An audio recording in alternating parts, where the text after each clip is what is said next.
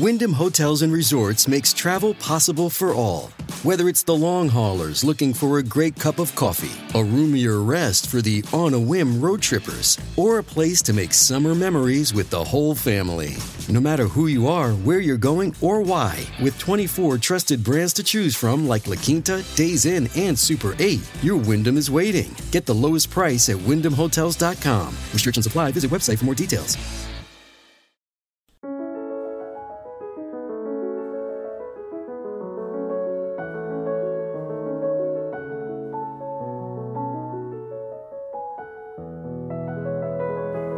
Hello, and welcome to the French History Podcast. My name is Gary Girod.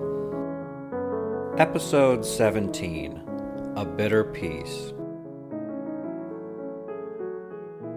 The defeat of Vercingetorix and the amassed forces of Gaul sent a clear message that Rome could not be defeated in pitched battle, no matter the circumstances. Yet, a handful of Gaelic leaders still dreamed of independence and led their states into rebellion under the belief that if state after state engaged in simultaneous guerrilla war tactics, it would wear down the Roman occupiers. In response, Caesar amassed an army of two legions and marched against the Bituriges, and his forces came upon them while they were foraging, forcing them to flee. Caesar offered clemency to neighboring states if they turned over those Gauls in rebellion. Since the previous wars devastated them, they agreed, and the Bituriges rebellion was crushed not by a Roman army, but by their fellow Gauls who feared another apocalyptic war. After dealing with the Bituriges, Caesar marched to the Carnutes territory. Just as they approached, a terrible storm rolled in, and Caesar and his men sheltered in the abandoned town of Genabum, while the Carnutes were literally left in the cold. As the storm calmed, Caesar left a guard in Genabum and turned his men loose in Carnutes territory, where they razed and sacked town after town, driving out most of the tribe. As soon as he was finished with the Carnutes, he learned the Bellovaci were in rebellion and marched out to meet them in a year that was quickly turning into a game of whack a mole. As he approached, Caesar then sent his cavalry out in cohorts to capture prisoners and learn the location of the Bellovaci. He then learned the Bellovaci were leading other tribes to create a massive army to oppose Caesar and drawing out every man who could hold a sword. Caesar then stationed three legions at the head of his army, with the baggage behind and a fourth legion in the rear, disguising his numbers from the enemy. At this point, Gauls and Germans were integrating into the legions, and Caesar may have had more Gauls fighting for him than any one tribe could muster against him. Then he ordered fortifications to be built in order to trick the Gauls into thinking he feared an engagement. Caesar then ordered reinforcements, which the Bellovaci learned of, putting a timer on when they could act. Despite this, the Bellovaci were terrified of Caesar and fled before him, even burning their camp to put distance between themselves and the Romans before fortifying a hill. As the Romans approached, they captured a spy who told them a party of 7,000 Bellovaci were waiting to ambush foragers. In response, Caesar sent out a great number of elite guards to join the foragers. A battle ensued, and when the Bellovaci tried to retreat, they became trapped by the thick woods and rivers, and most were killed. Realizing they were doomed, the entrenched Bellovaci blamed the entire rebellion on the leader of the ambush the Romans had just killed. In response, Caesar berated them, saying no one man could be so influential which is pretty ironic for someone as narcissistic as Caesar. Despite this, he knew their forces were diminished, so he gave them clemency while taking more hostages.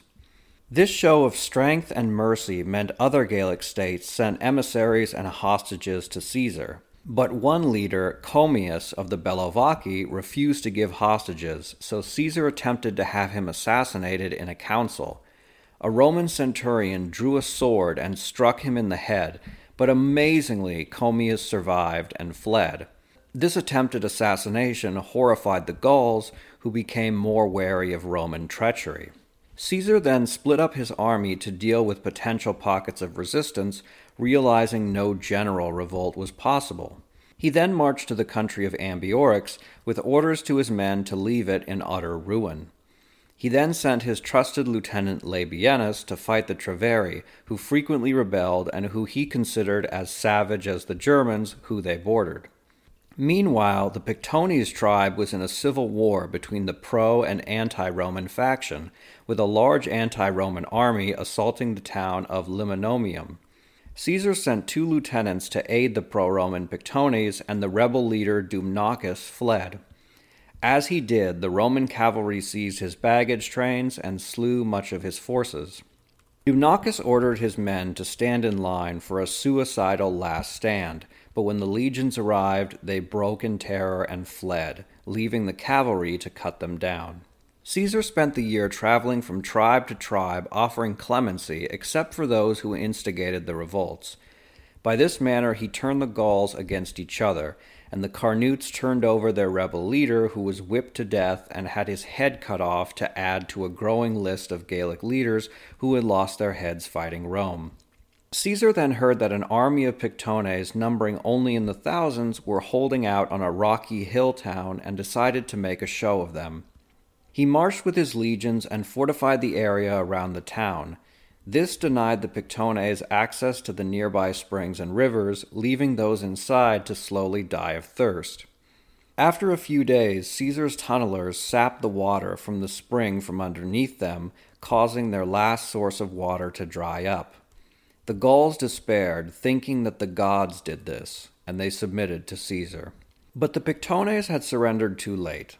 Caesar was done with leniency and ordered the hands of all those who had raised arms against him to be cut off to provide living examples of what happens to those who oppose Rome.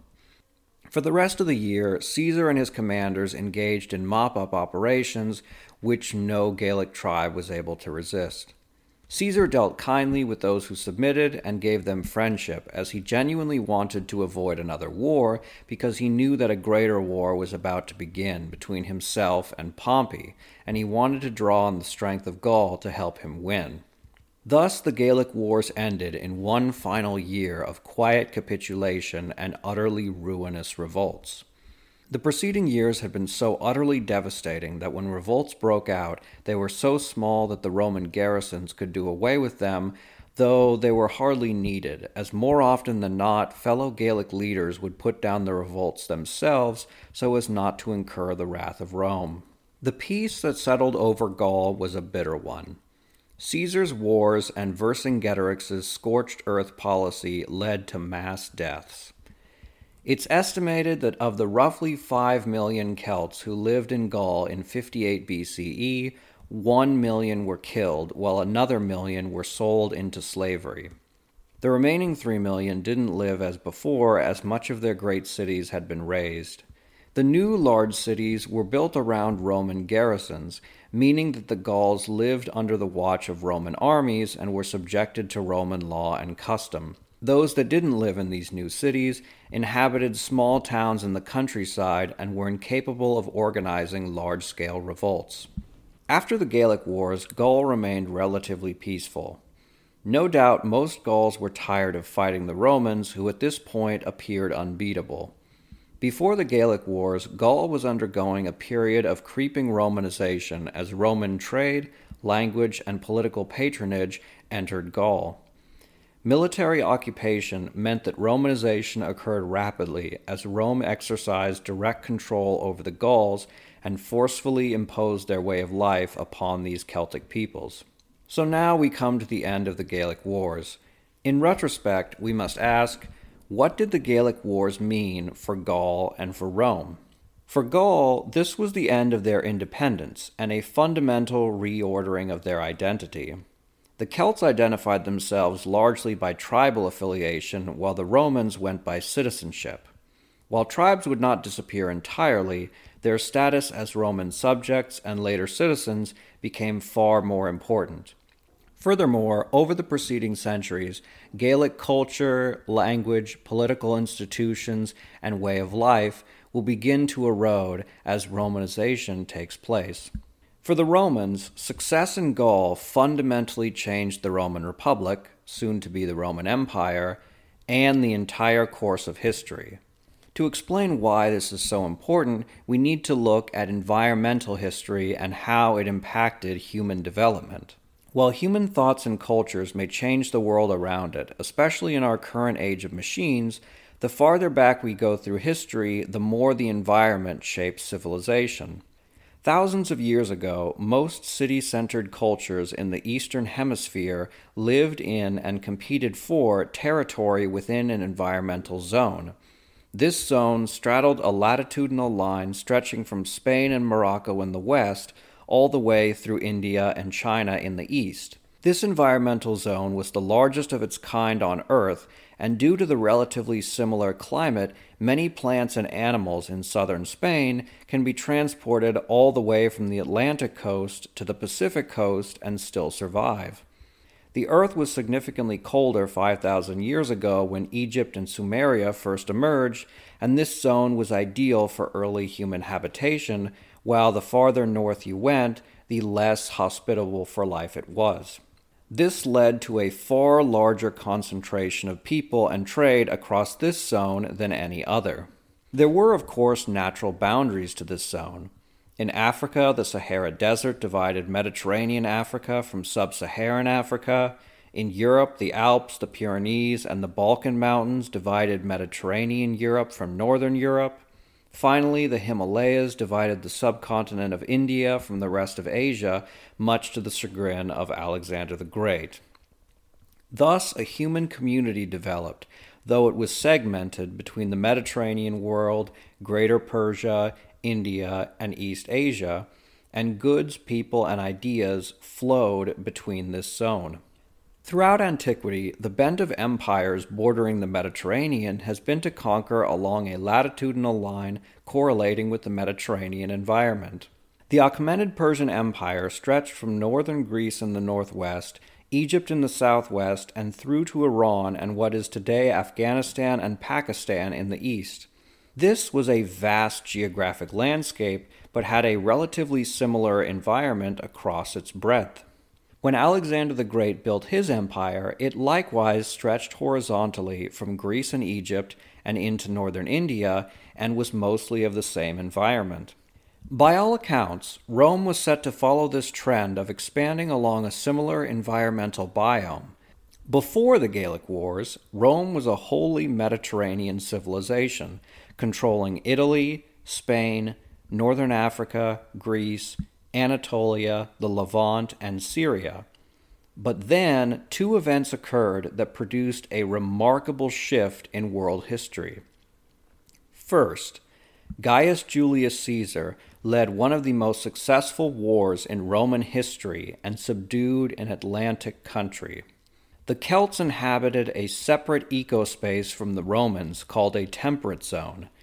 But southern Gaul, with its warm Mediterranean coasts, served as a gateway for trade and the exchange of culture, peoples, and ideas between these two biomes. This, combined with Caesar's own military genius, meant that this large Atlantic nation was now brought into a Mediterranean system. But just as Rome brought Gaul into the Mediterranean world, Gaul pulled Rome toward Europe as Rome invaded Britannia, Helvetia, Western Germania, and the northern Balkans. While Caesar conquered Gaul, Marcus Licinius Crassus led one of the most disastrous Roman invasions into Persia. The loss of so many troops weakened the Roman ability to wage wars in the east and simultaneously warned the Persians and divided Arab tribes to Roman ambitions and the weaknesses of their armies. In summation, something incredible happened in the 50s BCE that had unimaginable consequences for human history. Centuries of cultural exchange between Rome and Gaul, Caesar's legendary military genius, and finally, Crassus' legendary stupidity meant that Rome was expanding in a way that was completely unlike previous empires. The Gallic Wars united the Atlantic world with the Mediterranean world to wholly reshape the geocultural landscape, creating something far similar to the Europe we think of today as Rome expanded into continental Europe while largely foregoing expansion into Western Asia.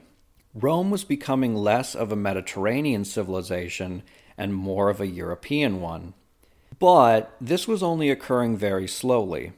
For a century, Gaul was an impoverished part of the empire, and soon Rome would conquer its last major non European territory of Egypt. So, for the time being, Rome remained a Mediterranean based civilization. But change was coming as Rome continued its successful expansions across the temperate zones of Europe and failed to invade eastward. Thus, a momentous change occurred as human interactions overcame environmental determinants, and this Mediterranean people found it easier to put on coats and march northward than to take their normal clothes and march eastward. That might not sound like the biggest deal, but for ancient peoples who largely lived and died within a hundred miles of where they were born, to travel from warm, sandy beaches lined by cypress trees and march into snow covered forests of pine trees is a huge shift in human behavior. While the Romans thought the conquest of Gaul was incredible because it meant final Roman victory over the barbarian peoples who sacked their capital 300 years before, in hindsight, the biggest change Gaul brought was that it pushed Rome northward and began the slow transformation of a Mediterranean power into a European power. Though this process would take a few more centuries. In the meantime, it's time to end our tale of Caesar, because after this episode, he won't play much of a part in the history of Gaul, though in fairness, he has done enough. With Gaul finally pacified, it was time for Caesar to leave as winter was approaching. Since this was the last year Caesar was governor and consul, he proceeded slowly to Italy. Just as he had done during his last year as governor of Hispania, he visited many towns on his way back to Italy held festivals, uplifted priests, and made himself well known and maybe even admired by the town dwelling Gauls who received him. Caesar had spent eight years giving them the stick, and by all accounts the Gauls were grateful for the carrot. As Caesar left, he decided to make Labienus governor of Gaul, which was illegal, in order to ensure he had a supporter in power in a province that was now loyal to him personally. Caesar camped with an army in northern Italy while Pompey and the Senate waited tensely in Rome. In this standoff, Pompey made the first move and had the Senate order Caesar to disband his army and return to Rome since his term as governor and consul had ended. Caesar knew he would be prosecuted or assassinated if he entered Rome and refused to disband his legions, leading Pompey to accuse him of treason. On the 10th of January 49 BCE, Caesar crossed the Rubicon River and started a civil war. But that's a story for another podcast. In our next episode, we will examine Gaul as it became a Roman province and the process of Romanization over this conquered Celtic nation.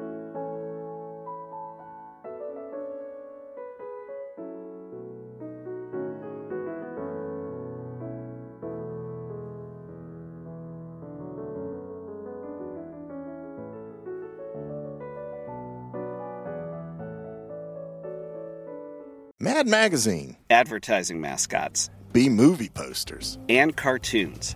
Oh, yeah, can't forget cartoons.